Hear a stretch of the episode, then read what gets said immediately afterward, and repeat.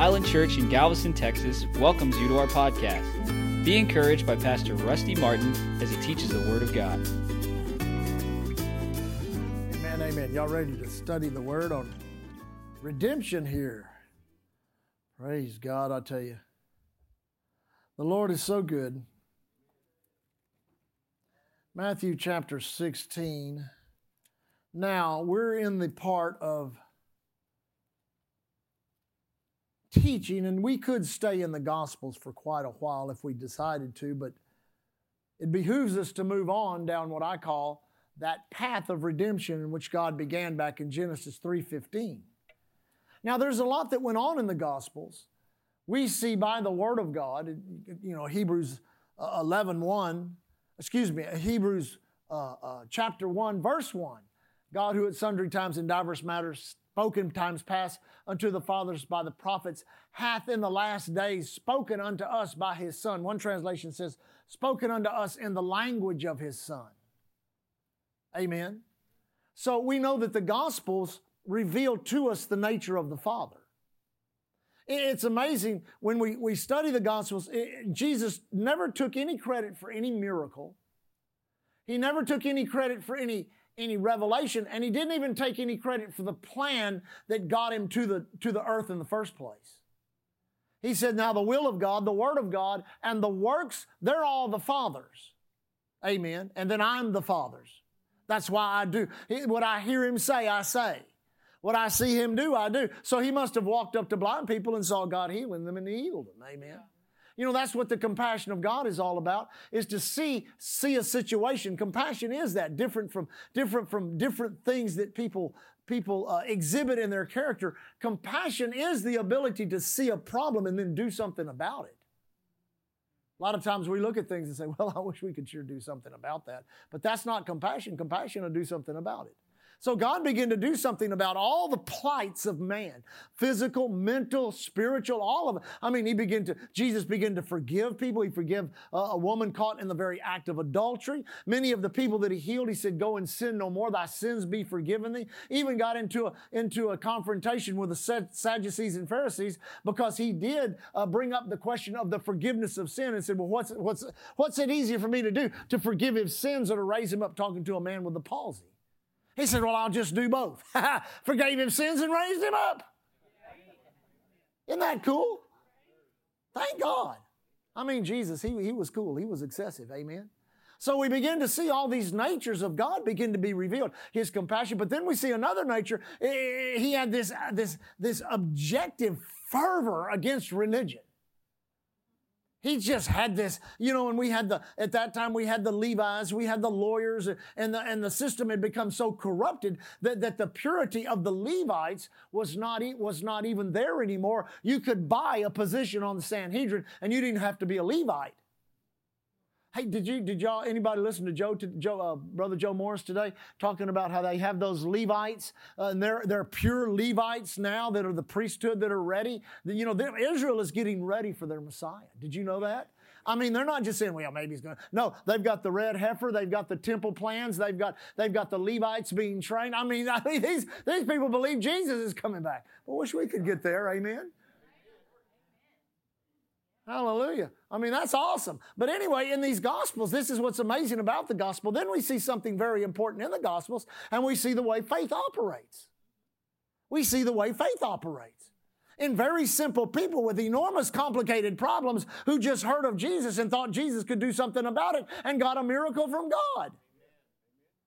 I mean, absolutely awesome. The anointing was on the earth in the person of the Lord Jesus Christ. Now that same anointing's in all of us. Amen. People say, well, if I could really feel something that I'd meant. No, that never happens that way. You just got to minister to people by faith. Pray for people by faith. Listen, if you got friends that are sick and you can't get them to church for prayer, you pray for them. You got a loved one in the hospital. I don't need to go up there. You got the same faith, the same word, the same Jesus, the same anointing as I got. Amen. Jesus showed us that. He even anointed 12, then He anointed 70 more, and He sent them out to do, and they were only doing that by proxy. We do it by commission.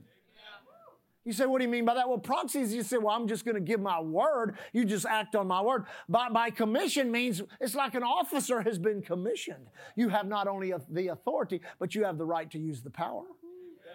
So you give a guy a commission in the military and set him in a combat unit. He has the authority to use the artillery, to call in artillery strikes. He has the authority to get on the radio and call in the helicopters, call in the air. He has the authority because he's been commissioned. He can use the power. Oh, come on, church. He could not see Jesus. Jesus is the example to us of a man or a woman walking in correct relationship to his God. Access to the Father. When he talked to the Father, he knew his Father listened. When the Father talked to him, he didn't say it thundered or ask, what did he say? Provision, what was needed? Well, the storm needs to be calmed. The provision was there. Well, we got 5,000 people we need to feed. The provision was there. Well, we got to pay our taxes. The provision was there. Amen? So we've got to realize that this 3.5-year ministry of the Lord Jesus Christ, Jesus being a unique individual upon the earth in that he was, the Bible calls the second Adam. I like the term the last Adam. You say, what do you mean the last Adam? Well, there was the first Adam, and we were all identified in the first Adam, became a part of the human family. Then Jesus came as the second Adam or the last Adam, and because of that, when we get born again, we get into a brand new family because not of the first birth, but of the new birth. And Jesus came not only to make the new birth available, but to do the best he could to explain to his disciples what it was all about and to show them. Amen. I mean, he said to Nicodemus, you must be born again. Then basically, he asked the question of the ages. You say, what is the question of the ages? Who do you say that I, the Son of Man, am? Not of what denomination you are. Not how much money did you give in the camp meeting. Amen. No, who do you say that I, the Son of Man, am? Now, if you study the Gospels, it's always a thrill to study the Gospels with miracles in mind, with healings in mind. But then there's this underlying current in the Gospels. And if you see it as you read the Gospels, you'll see that Jesus is headed for something. Amen? He's headed for something, and he's beginning to talk about it, or he's beginning to reveal it. Now, I've made this statement in teaching on faith, and I believe I can back it up by the Word of God. I don't think it would be hard to do. But I believe the majority of what Jesus said about his death, burial, and resurrection in the Gospels, he did not say it for our benefit. He said it for his own. You say, what do you mean he said it for? It was his own confession. Because when he rose from the dead and the disciples were searching for him, the angel appeared and he said, go tell them he has risen as he said. So he was basically just using confession. They didn't understand it. As a matter of fact, it was after he rose from the dead, the Bible says, then opened he the eyes of their understanding that they might understand the gospel. They didn't even understand it after he rose from the dead. They're like, what's going on? We saw him die. We saw him suffer. We saw him go in a tomb. They rolled the stone away. Now there he is. Well, then he went back in the scripture and began at the very beginning, the Bible says, to open the eyes of their understanding so they would know. And they begin to know this is the virgin-born Son of God that came to the earth, died for our sins. Now he's risen from the dead. Could you imagine what that was like for him to be standing right there in front of them after witnessing the crucifixion? Man, we'll talk about that a little more in a minute. It carries some awesome power. But we begin to see this underlying. Now, I don't know. If you will, go to Matthew. Did I tell you Matthew 17? 16, I'm sorry, 16. Now, Matthew 16, this is where Jesus began to reveal the reality of the church. Upon this rock, I'll build my church, the revelation of who I am in you. You'll all be a little part, just like Peter had his part. You have, listen, I like what Pastor John Osteen said years ago. He said, you know, in 1907, William Seymour, he had his day. Amen?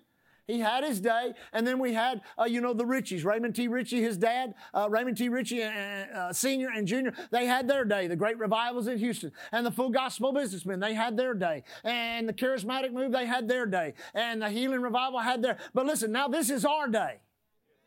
I said, now this is our day. You say, what day is this? This is the last days. the last days church, the perilous times, going through them by faith, living in joy, peace, and righteousness, and receiving the blessing and the mercy and the grace of God that God has aimed and designed for these last days. Living in the joy of the Lord because it's our strength. Amen? But now he begins to talk about the church. You know, the gates of hell shall not prevail. I'm going to give you the keys to the kingdom. You're going to be able to operate in this kingdom. It's my kingdom coming upon the earth. Now, after that, now notice, Go to verse 20. This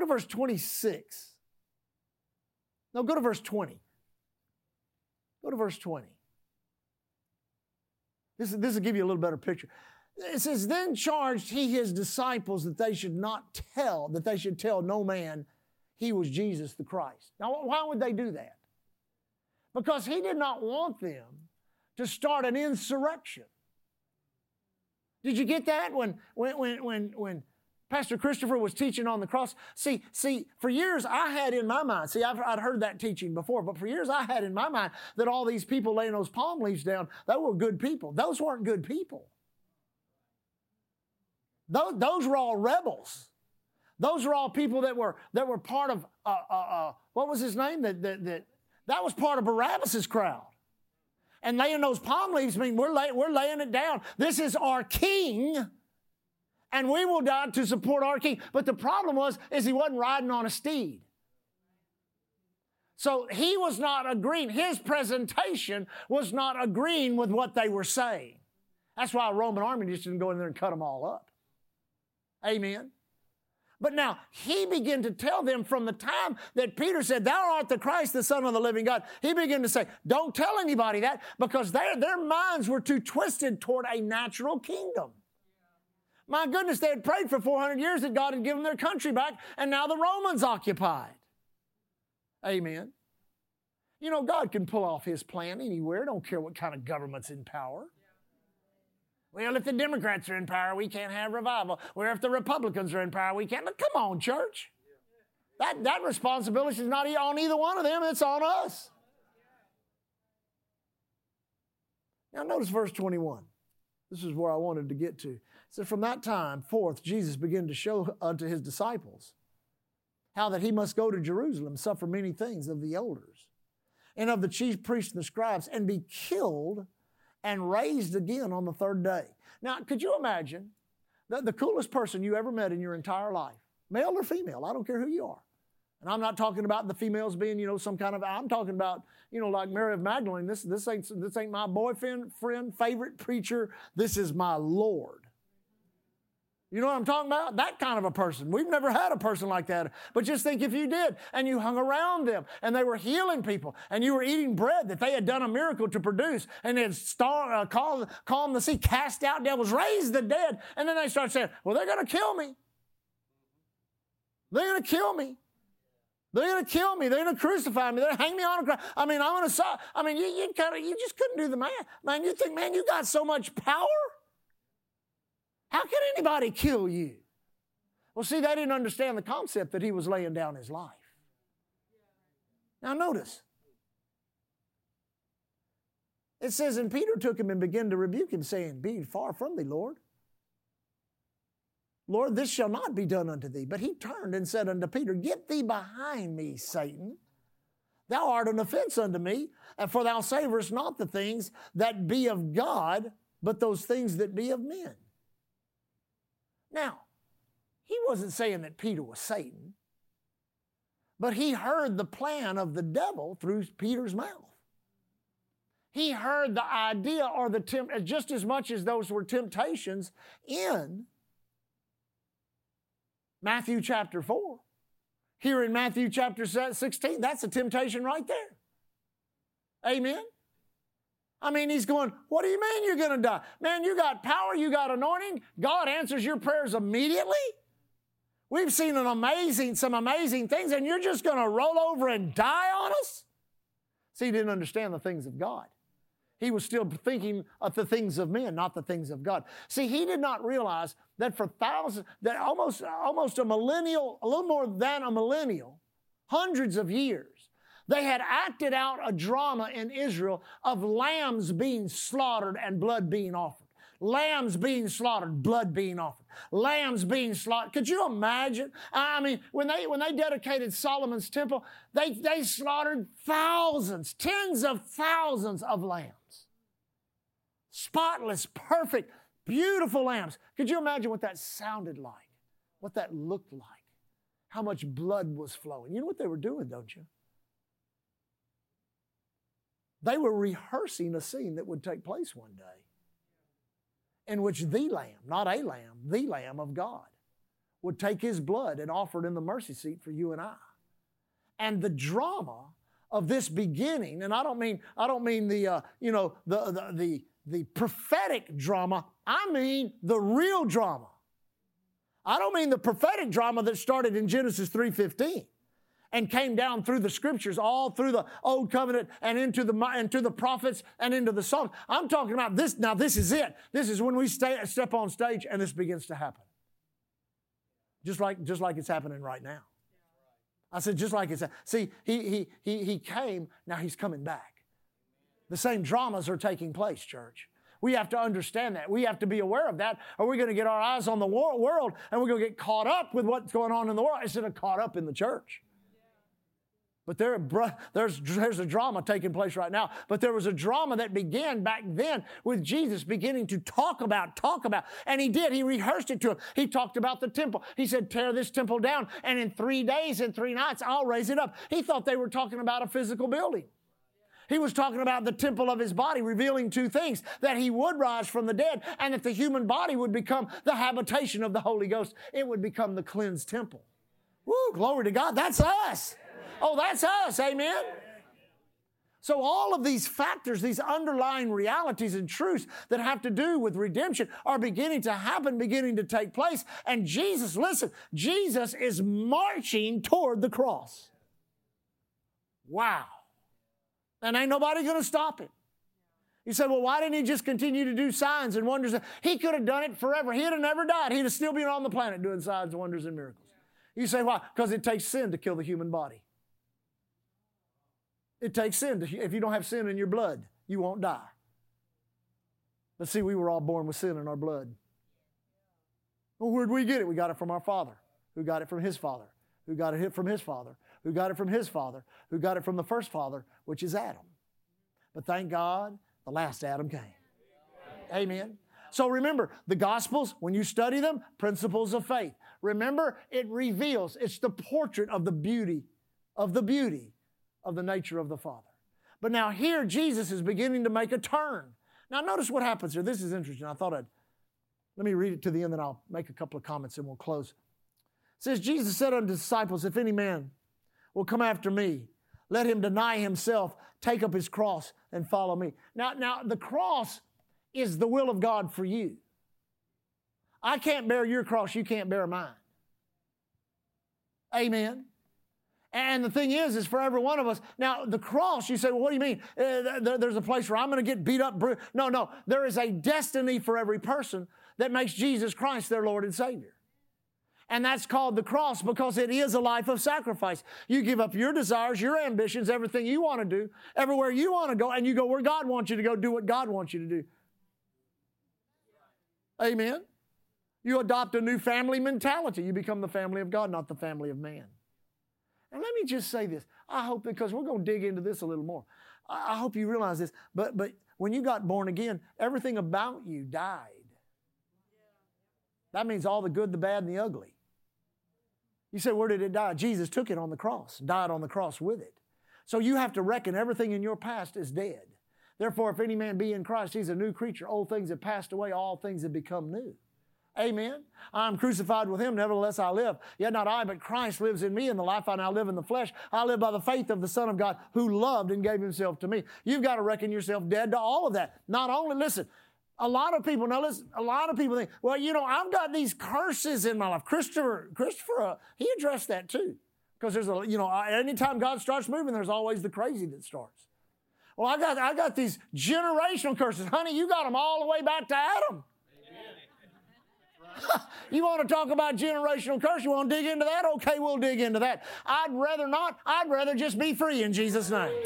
Whom the Son sets free is free indeed. I heard somebody say that to me one time. I said, are you out of your mind?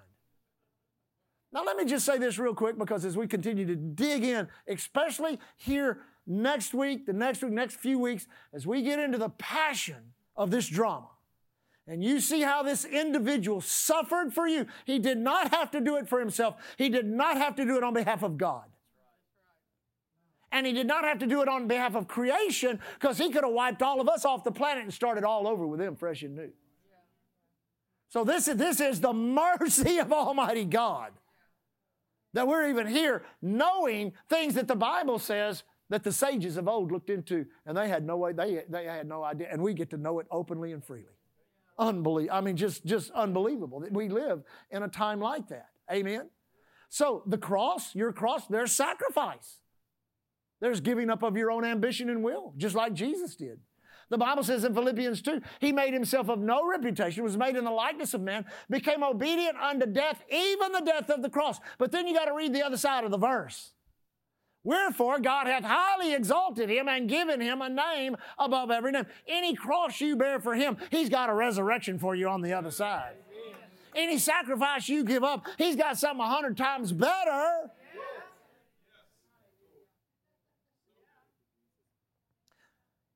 His earthwork, he reveals the nature of the Father. The questions were answered in the Gospels. Can I be forgiven? Pretty important question, especially if you think there are things God wouldn't forgive you for. But the answer is yes, you can be forgiven. Actually, your sins can be remitted when you're born again. Can I be healed? Matthew chapter 8. That's exactly what the leper asked him. He said, I know you can heal me, but my problem is, I don't know if you want to. And Jesus forever answered the question and said, I will. Establishing healing. Establishing healing as part of the covenant we have in Christ. Can I be delivered? Pastor, I've been bound by this. Mama was bound by this. Grandma was bound. Daddy was bound by it. Yes, you can be delivered. You can be set free. Amen? How about this one? Can I be cleansed? Pastor, you don't know how I've lived. You don't know what I've done. You don't know what kind of immorality. Yes, you can be cleansed. The blood of Jesus cleanses all of humanity from all sin and unrighteousness. Amen?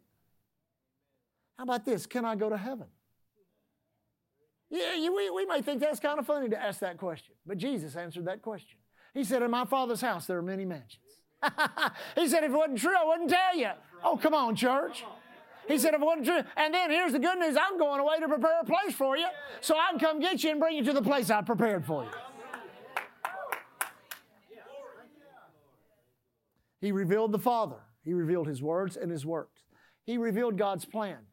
For God so loved the world, He gave His only begotten Son, that whosoever believed on Him might not perish but have everlasting life. Amen? He gave us the Holy Spirit. Proof that the temple has been cleansed and proof that Jesus has risen from the dead is the reality that the Spirit of God abides in you and empowers you through the baptism in the Holy Ghost. That is proof of the resurrected Christ. Ooh, glory to God. Now, he continues in verse 25. For whosoever will save his life shall lose it, and whosoever will lose his life for my sake shall find it. For what does it profit a man if he shall gain the whole world and lose his own soul? I think of some of these men today that they think they've got so much power and wealth, and they control the ebb and flow of, and they're just poor vagabonds passing through the earth with their billions of dollars, not knowing they're headed for a sinner's hell. What a wretched life to have to live, to depend on your money for eternity. Whoa. Amen. For the Son of Man shall come in the glory of His Father with His angels, and He shall reward every man according to his works. Verily I say unto you that some be standing here which shall not taste of death till they see the Son of Man coming in His kingdom. Now, a lot of people read that and say, now what is he talking about? Well, when did the Son of Man come in His kingdom? Do you know? When He rose from the dead. He came, the word kingdom is dominion. He came out of that tomb with the dominion the devil offered him in Mark chapter 4, where he said, the glory of all these kingdoms are yours if you'll bow down and worship. Well, Jesus said, I'm going to bow down, but I ain't going to worship. I'm going to bow down, but I'm going to rise up. And he rose up and spoiled principalities and powers and made a show of them opening. Now the kingdoms of this world are the kingdoms of our God and of his Christ from henceforth and forevermore. And you are now in that kingdom. And there were those that were there that witnessed the resurrection of the Lord Jesus Christ and were there at the day of Pentecost. And they were there when Peter preached the first message of the church. And they were there when 3,000 got saved. And they were there when Paul got saved. And they were there when Cornelius got right. And they were there when all the book of Acts happened. And they saw the kingdom of God established on the earth. And they were beginning to experience the kingdom of heaven because of the kingdom of God. You say, where do they experience the kingdom of heaven?